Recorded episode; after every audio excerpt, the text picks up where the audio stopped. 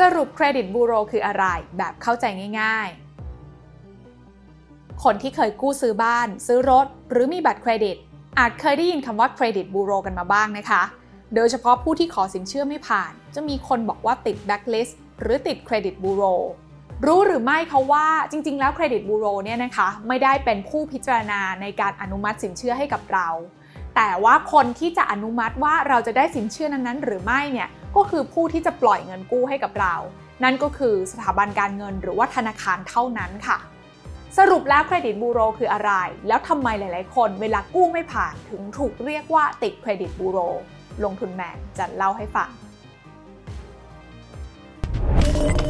ขอต้อนรับเข้าสู่รายการลงทุนแมนจะเล่าให้ฟัง สนับสนุนโดย สายการบินไทยเวียดเจ็ตตัวจริงสุวรรณภูมิ จองเลยที่เว็บไซต์ vietjetair.com เครดิตบูโรอธิบายง่ายๆเลยนะคะ ก็คือมันเป็นรายงานประวัติการชำระสินเชื่อของเราค่ะ เป็นรายงานที่จะรวบรวมข้อมูลการชำระสินเชื่อของบุคคล จากสถาบันที่ปล่อยสินเชื่อหลายแห่ง ทั้งจากที่เป็นและไม่เป็นสถาบันการเงิน ซึ่งก็จะถูกจัดเก็บและก็รวบรวม โดยบริษัทข้อมูลเครดิตแห่งชาติจำกัด และหากเรานั้นมีการผ่อนชำระสินเชื่อ ไม่ว่าจะเป็นค่าผ่อนบ้าน ผ่อนรถ ไปจนถึงค่าบัตรเครดิต ข้อมูลทั้งหมดนี้เนี่ยนะคะก็จะถูกส่งไปให้เครดิตบูโรเป็นประจำทุกๆเดือน โดยการเก็บประวัติการชำระสินเชื่อนั้น จะมีจุดประสงค์ก็เพื่อรวบรวม และแลกเปลี่ยนข้อมูลทางการเงิน เพื่อจะนำไปใช้ประกอบการตัดสินใจ ในการปล่อยสินเชื่อของสถาบันต่างๆ และลดโอกาสในการเกิดหนี้เสียขึ้นมาในระบบ นั่นหมายความว่าคนที่จะมีสิทธิ์มาดูนะคะว่าเรานั้นเป็นหนี้อะไรอยู่บ้าง หรือว่ากำลังมีสินเชื่อกับที่ไหนยังไงบ้างเนี่ยนะคะ จะมีแค่เพียงตัวเรา แล้วก็สถาบันที่ปล่อยเงินกู้ หรือปล่อยสินเชื่อให้กับเราเท่านั้น และสำหรับข้อมูลที่จะแสดงในรายงานของเครดิตบูโรเนี่ยนะคะก็จะปรากฏเป็นรายการสินเชื่อที่เป็นชื่อเราทั้งหมด ซึ่งสามารถดูย้อนหลังไปได้ 36 เดือน โดยหากมีรายการใหม่เข้ามารายการเก่าเนี่ยก็จะถูกถอนออกไปจากชุดข้อมูลนั้นๆค่ะ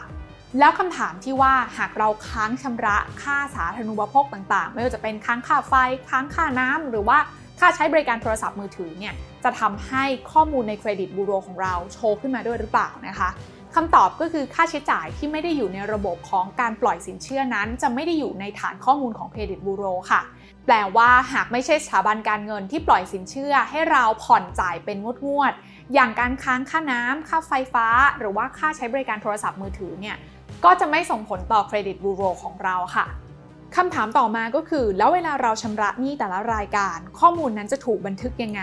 หากเป็นการค้างชำระไม่เกิน 30 วัน แล้วเราเนี่ยจ่ายทันเวลานะคะ ถือว่ารายการชำระนั้นยังเป็นสถานะปกติ โดยปรากฏตัวเลขกำกับสถานะดังกล่าวเป็นศูนย์ แต่หากค้างชำระเกินกว่า 30 วัน ก็จะมีการบันทึกรายการเป็นระดับตั้งแต่ 1 ไล่ไปจนถึงการค้างชำระ 271ถึง300 วัน ก็จะบันทึกรายการเป็นระดับ 9 และหากมากเกินกว่า 300 วัน รายการดังกล่าวก็จะถูกระบุเป็นสัญลักษณ์ว่า F ซึ่งสถานะต่างๆ เหล่านี้นี่เองค่ะ ที่สถาบันการเงินนั้นเขาจะหยิบมาพิจารณา เป็นข้อมูลสำหรับการปล่อยสินเชื่อให้กับเรา ส่วนคำว่าติด blacklist หรือว่าติด credit bureau เนี่ยนะคะ ไม่ได้มีปรากฏอยู่ในสถานะของเครดิตบูโรแต่อย่างใดค่ะ แต่คำคำนี้เนี่ยนะคะเกิดจากการประเมินของตัวผู้ปล่อยกู้ที่พิจารณาข้อมูลจากเครดิตบูโรของเราค่ะ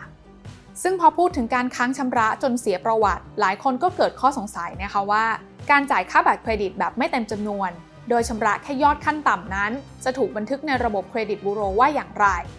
คำตอบก็คือหากเรามีการจ่ายค่าบัตรเครดิตในยอดเรียกเก็บขั้นต่ำ สถานะในการชำระของเครดิตบูโรก็จะถือว่าเป็นปกติ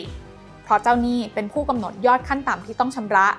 โดยที่เจ้าหนี้เองยังสามารถคิดดอกเบี้ยจากการชำระขั้นต่ำซึ่งมีอัตราดอกเบี้ยสูงมากได้ต่อไป อีกประเด็นหนึ่งที่น่าสนใจนะคะก็คือการค้างชำระหนี้ถึงแม้ว่ายอดจะน้อยมากๆเนี่ยนะคะ ก็สามารถขึ้นเป็นสถานะว่าค้างชำระได้ในระบบของเครดิตบูโรเช่นกัน ยกตัวอย่างเช่น หากเรามียอดที่ต้องชำระ 10,000 บาทกับอีก 50 สตางค์ แต่เรากับชำระเป็นยอดเต็ม 10,000 บาท แต่ยังเหลือเศษ 50 สตางค์ทิ้งไว้ ตามระบบแล้วถือว่ายังชำระหนี้ไม่ครบนะคะ กรณีนี้ก็จะทำให้สถานะรายการเครดิตบูโรของเรา ระบุว่าเราค้างชำระได้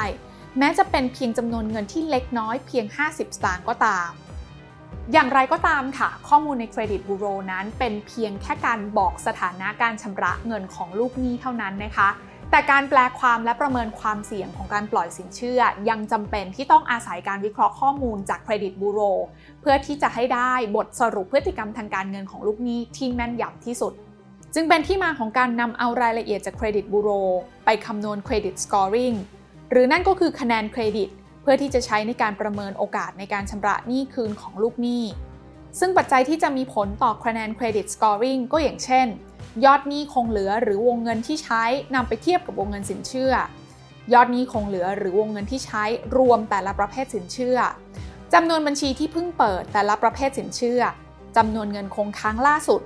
ระยะเวลาของประวัติสินเชื่อตามแต่ละประเภทสินเชื่อ ระยะเวลาของสินเชื่อที่เรามีอยู่จำนวนบัญชีที่มีประวัติการชำระเงินดี และความถี่ในการสมัครสินเชื่อใหม่ โดยข้อมูลจากปัจจัยเหล่านี้นะคะจะถูกนำมาคำนวณตามสูตรทางสถิติ เพื่อที่จะให้ผลลัพธ์ออกมาเป็นเกรด หรือว่าเป็นคะแนนของบรรดาลูกหนี้นะคะว่า จะมีโอกาสในการชำระหนี้คืนเนี่ยในระดับไหน เปรียบเทียบง่ายๆนะคะ ก็จะเหมือนกับเกรดเฉลี่ยตอนที่เราเรียนหนังสือค่ะ ก็จะคำนวณมาจากหลากหลายวิชาที่เราเรียนในแต่ละเทอมนั้นๆ โดยเกรดของ Credit Scoring นั้นจะมีตั้งแต่เกรด AA ซึ่งเป็นเกรดที่สูงที่สุด หรือก็คือ 99%ของคนกลุ่มนี้จ่ายชำระตรงเวลา ไล่ไปจนถึงเกรด HH ซึ่งเป็นเกรดที่ต่ำที่สุด และมีโอกาสที่จะเบี้ยวหนี้สูง และ Credit Scoring นี่เองค่ะ ที่แต่ละสถาบันนั้นจะใช้เป็นตัวประเมินร่วมกับปัจจัยอื่น เช่น ฐานรายได้ สินทรัพย์ค้ำประกัน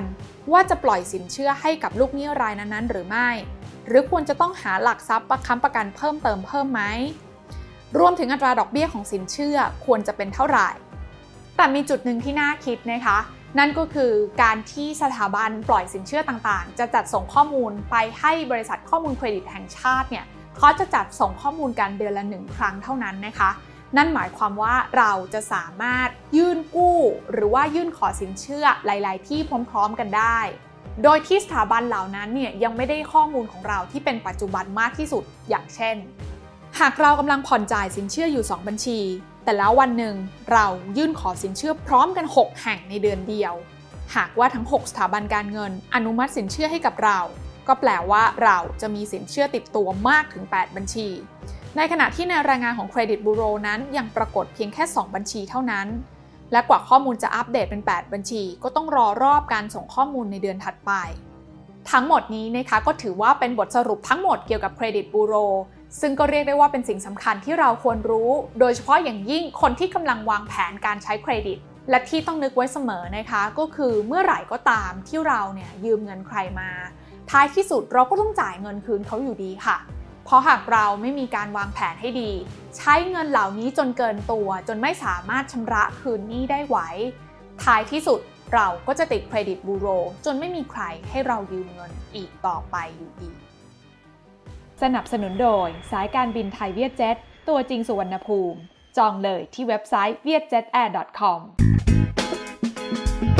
การลงทุนในความรู้ไม่มีความเสี่ยง ผู้ลงทุนควรกดติดตามลงทุนแมนได้ในทุกช่องทาง เริ่มจาก Subscribe และกดกระดิ่งช่อง YouTube ของลงทุนแมนไว้ ตอนนี้เลย